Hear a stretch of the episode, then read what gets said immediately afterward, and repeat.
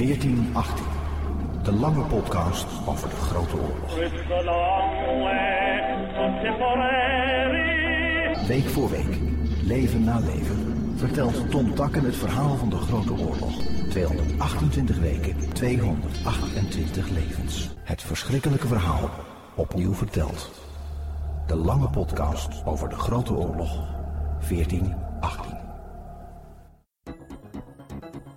Het lijkt waanzin. Vier jaar en vijf maanden lang met de Eerste Wereldoorlog meelopen. 228 maal in een wekelijkse podcast omkijken naar mensen die de Grote Oorlog gevormd hebben. Of waardoor misvormd zijn, vaak tot in de dood. Daar moet een obsessie aan ten grondslag liggen, ben ik bang. Ik ben een Nederlander en hoor dus eigenlijk niet zoveel met 1418 te hebben. Onze oorlog, dat is deel 2 van de Wereldoorlog uit de bloedigste eeuw aller eeuwen, de 20ste.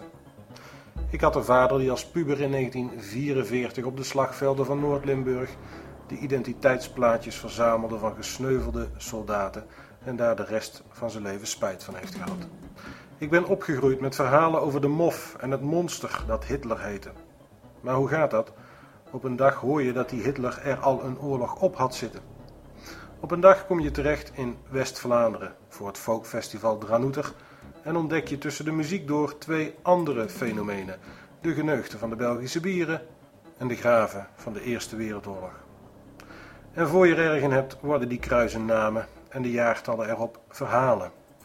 7 juni 1917. Waarom staat die datum op de graven van al die Ierse jongens van Lone Tree Cemetery, waar koeien stom maar vredig achter het muurtje grazen? 7 juni 1917. Wat is er die dag in hemelsnaam gebeurd hier? En wat heeft die vijver, keurig rond, ermee van doen? Spanbroekmolen Krater, zo heet die. Krater? En zo kom je achter het verhaal van de mijnenslag bij Meesen, de dag waarop de Britten 19 ondergrondse mijnen lieten springen. In het ene boek lees je dat het tot in Dublin te horen was, het andere houdt het op Londen. Maar wat doet dat ertoe? Je hoort en voelt die oerknal nu nog. En dan lees je ook waarom die Ierse jongens het niet hebben overleefd. Hun mijn ging onder de Duitse stellingen net iets te laat af, terwijl ze zelf wel keurig op de afgesproken tijd waren gaan rennen naar de vijand. Opgeblazen door eigen mijnen liggen ze daar nu nog altijd op Lone Tree Cemetery. Zo rol je erin, zo laten ze je nooit meer los, die verhalen van 14, 18. Het is denk ik waar wat ik Geert Mak aan het begin van de tv-serie in Europa hoorde zeggen. Nu ook in Nederland de generatie van de Tweede Wereldoorlog aan het uitsterven is, lukt het ons om langs die oorlog heen te kijken en zicht te krijgen op de Eerste Wereldoorlog. Die neutraliteit van ons hebben we lang volgehouden, maar de onverschilligheid lijkt nu echt verdwenen. Er is in Nederland onmiskenbaar sprake van een groeiende interesse in de Eerste Wereldoorlog, een groeiend besef dat je de geschiedenis van ons tijdsgevricht niet kunt bevatten zonder de Grote Oorlog te kennen. Natuurlijk, de verschillen met de Tweede Wereldoorlog zijn groot. De gruwelijke dimensie van de Holocaust kent de Eerste Wereldoorlog niet. Gruweldaden volop, maar niet de tamelijk succesvolle poging om langs industriële weg een heel volk uit te roeien. De aantallen slachtoffers van de Tweede Wereldoorlog zijn ook veel groter, niet alleen onder de soldaten, maar vooral ook onder burgers. In 1945 stond de teller in de buurt van 70 miljoen doden stil. In 1918 moet hij tussen de 18 en 19 miljoen halt hebben gehouden. In de Grote Oorlog viel van het totaal aantal slachtoffers ruim de helft op het slagveld Slechts één op de drie doden van de Tweede Wereldoorlog was militair. Wie over de Eerste Wereldoorlog leest en leest en leest, die blijft zich afvragen waarom moest dit allemaal gebeuren. Maar de vervolgvraag is nog veel grotesker. Waarom moest het opnieuw gebeuren, maar dan nog erger? De oorlog die in augustus 1914 overal bejubeld werd, in Berlijn, Londen, Wenen en Sint-Petersburg, ging een eind aan alle oorlogen maken. The war to end all wars. Maar de vrede na 1418 was niet meer dan een beroerd voorspel van de volgende oorlog. Stom begonnen, stom gevoerd en stom geëindigd. Zo mag je de Eerste Wereldoorlog gerust samenvatten. De Eerste Wereldoorlog heeft een kloof in de tijd geslagen. Op de eerste plaats tekende de oorlog het leven van miljoenen en miljoenen individuen. altijd iemands vader, altijd iemands kind, is een regel uit een prachtig lied van de West-Vlaamse zanger Willem van Manderen. Het handelt over het onbeschrijfelijke leed in al die familiekringen. Maar de samenleving als geheel was ook uit haar lood geslagen. De miljoenen mannen die niet terugkeerden, of verminkt, of zwaar getraumatiseerd, gaven terreinprijs aan de vrouwen. Laat de maatschappelijk sterkere positie van vrouwen dan maar een positief gevolg zijn van de Grote Oorlog. De krijgskunst werd door de Eerste Wereldoorlog herschreven. Tanks en vliegtuigen kwamen in de militaire handboeken van voor de oorlog niet of amper voor, net zo min als chemische oorlogsvoering. Maar wat de Eerste Wereldoorlog bovenal blootlegde, het geschutter van de generaals met hun overjarige tactieken, die keer op keer vastliepen in het niemandsland tussen de loopgraven. Voor terreinwinst van wat tientallen meters werden zonder pardon duizenden soldaten in de gehaktmolen geperst. Vooral de Fransen blonken uit in het etaleren van élan, aanvallen tot je erbij neervalt. Maar ook een Britse generaal als Heek bleef maar vlees en bloed in zijn aanvalsplannen pompen. Prikkeldraad en modder, dat is het beeld dat de Eerste Wereldoorlog bij ons oproept. In 1914 had de oorlog nog de trekken van een edel bedrijf waarin ridderlijke echo's doorklonken. Cavaleristen met sporen aan hun laarzen trokken ten aanval. De Fransen leken op de soldaten van Napoleon met hun rode pantalons. Maar hoe anders gingen de poilus, de harigen, er in hun loopgraven uitzien. Bij de Duitsers zie je na vier jaar geen piekelhauben meer, die malotige punthelmen, waaronder dan ook nog zo'n martiale snor met piekenhoorden. Nee, voor dergelijke ijdelheid moest je bij de soldaat van 1918 met zijn stalen helm niet meer zijn.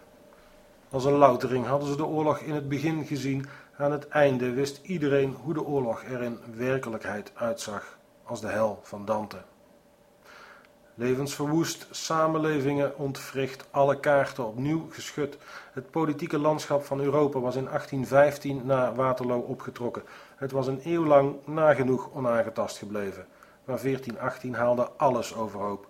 De oorlog liet hele rijken achter op de mestvaalt van de historie. Tsaar, sultan en keizer, ze lagen bovenop. Het Ottomaanse Rijk, dat al lang als zieke man van Europa door het leven was gegaan, slonk ineen tot het Turkije dat wij nu kennen. Het Turkije dat zijn Europese aspiraties nog altijd frustreert door het onrecht niet te benoemen dat het Armeense volk in de Eerste Wereldoorlog is aangedaan. De echo van de Eerste Wereldoorlog reikt ver, ook in het vacuüm dat de Ottomanen in het Midden-Oosten achterlieten. Arabieren en Joden zijn er nog lang niet uit hoe ze dat vacuüm vreedzaam moeten vullen. Oostenrijk-Hongarije, de dubbelmonarchie, verdween voorgoed in de mist van de tijd. De etnische lappendeken waar de Habsburgers eeuwen onder hadden gelegen, werd verknipt tot verschillende naties, waaronder compleet nieuwe als Tsjechoslowakije en Joegoslavië.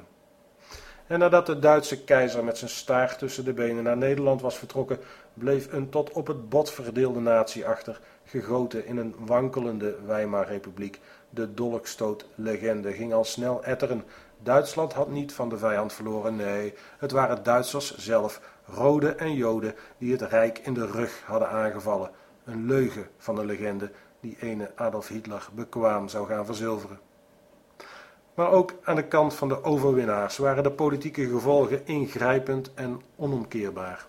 Frankrijk en Groot-Brittannië, ze hadden gewonnen, maar de prijs was te hoog voor ze geweest. De oorlog had de Achilleshiel van beide koloniale machten genadeloos blootgelegd. Het mondiale overwicht van Europa was ten einde. De Amerikanen hadden het pleit beslecht. De Eerste Wereldoorlog is dus ook het bedrijf van de Pax Americana, de Amerikaanse vrede, waarvan wij misschien het einde aan het meemaken zijn. Zoals we pas geleden nog maar de Tweede Wereld in elkaar hebben zien donderen. Dat verhaal van het reëel bestaand socialisme moet je ook beginnen in de Eerste Wereldoorlog. Want het is niet waarschijnlijk dat zonder die oorlog Lenin en zijn Bolsjewieken van Rusland een Sovjet-Unie hadden weten te maken. Meer en meer zijn er historici die daarom de oorlog van 1914 pas laten eindigen in 1989, als de muur in Berlijn valt. Eerste Wereldoorlog, Tweede Wereldoorlog, Koude Oorlog.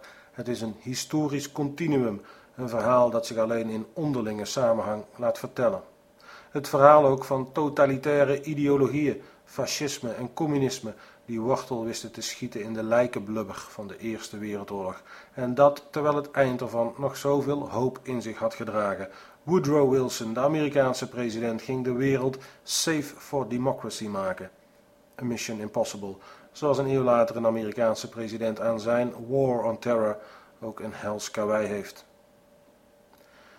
Op 28 juni 2008 start ik mijn 228-delige podcast onder de naam 1418, de lange podcast over de Grote Oorlog. 28 juni is de dag waarop 94 jaar geleden in Sarajevo Frans Ferdinand en zijn vrouw Sophie vermoord worden door Servische nationalisten. De lont in het kruidvat, al heeft dat die dag niemand door. De lange podcast over de Grote Oorlog moet eindigen op 11 november 2012. Met een vertraging van 94 jaar wil ik week voor week de Grote Oorlog navertellen. Verwacht geen nieuwe inzichten of verklaringen. Ik ben maar een amateur op historisch terrein. Mijn arbeidzame dagen brengen door, met veel plezier trouwens, als streekredacteur van het Brabants Dagblad. Maar hopelijk laat die journalistieke achtergrond zich ook uitbetalen. Aan het alomvattende verhaal van de Eerste Wereldoorlog zou ik nooit durven te beginnen. Die poging is door diverse eminente historici ook al gewaagd, de een met meer succes dan de ander. Wat ik wel wil, en hopelijk ook kan, een nieuwe puzzel van de Eerste Wereldoorlog leggen in 228 stukjes. Aanvankelijk was ik van plan om de tijdslijn van de oorlog aan te houden. Iedere week ging ik vertellen wat er de afgelopen dagen zoal voorgevallen was. Maar al snel vroeg ik me af of je wel 4,5 jaar naar zo'n chronologische opsomming wilt luisteren. Dus koos ik voor een andere aanpak. Niet die van de data of veldslagen of politieke besluiten, maar van de mensen die er middenin zaten. Elke week zoek ik een voorval dat te koppelen valt aan een persoon uit de Eerste Wereldoorlog. Zo krijgt de oorlog iedere week een ander gezicht. Als Frans Mark op 4 maart 1916 bij Verdun sneuvelt, kan ik vertellen over de kunst die het heeft afgelegd tegen de oorlog. Als op 9 oktober 1916 Schoken en Token Verheijen aan de dode draad van de Belgisch-Nederlandse grens blijven hangen, wil ik wat vertellen over de prijs van neutraliteit.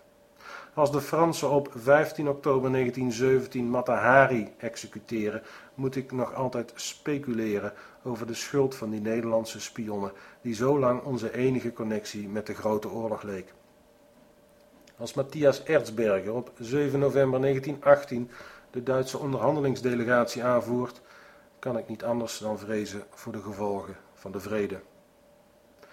De biografie, niet de chronologie, moet leidend zijn. Soms zijn de levens te groot voor een podcast van een minuutje of tien. Wilhelm II, Churchill, Wilson, hoe ga ik die in hemelsnaam recht doen? Soms zal ik over de man of vrouw in kwestie zelf weinig te vertellen weten, maar krijg ik dankzij diegene wel kijk op een verrassend aspect van de Eerste Wereldoorlog. John Hunter bijvoorbeeld was zomaar een Australische jongen die op 26 september 1917 omkwam bij het Polygoonbos in West-Vlaanderen.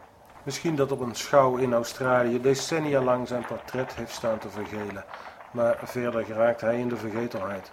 Known unto God. Om 90 jaar later alsnog gevonden en opgegraven te worden. De dodencultus van de Eerste Wereldoorlog die in onze tijd nog lang niet afgelopen is, dat is ook een verhaal. Het is een monsterproject, ik besef het. Ik weet niet hoeveel mensen met me mee gaan lopen. Ik hoop dat de stoet aan zal zwellen, maar het is een tocht die ik op de eerste plaats voor mezelf loop. Ik wil meer begrijpen van deze monsterlijke geschiedenis, om waarschijnlijk als Socrates te eindigen, begrijpend dat hier niks van te begrijpen valt. Ga ik het volbrengen? Wat staat er de komende tijd in mijn eigen leven te gebeuren? Hoe ontwikkelt het fenomeen van podcasten zich? Is dit een medium dat de toekomst heeft? In elk geval een toekomst van 4,5 jaar? De afgelopen maanden heb ik al de nodige ervaring opgedaan met mijn podcast Sterke Geschiedenis, die dankzij de gratis hosting van Podplaza een bescheiden schare van trouwe luisteraars heeft getrokken. Maar nu volgt 1418. Ik begin aan mijn mars, die me moet voeren naar de moeder van Wilfred Owen, die op 11 november 1918, de laatste dag van de oorlog, te horen krijgt dat haar zoon gesneuveld is. Wilfred Owen, nota bene. Niemand die 1418 in woorden zo dichtbij heeft weten te brengen als hij, Wilfred Owen, war poet. En dan op de laatste dag van de oorlog, verdomme. Ja, Laat ik zo ook maar aan de lange podcast over de Grote Oorlog beginnen met een vloek. Verdomme.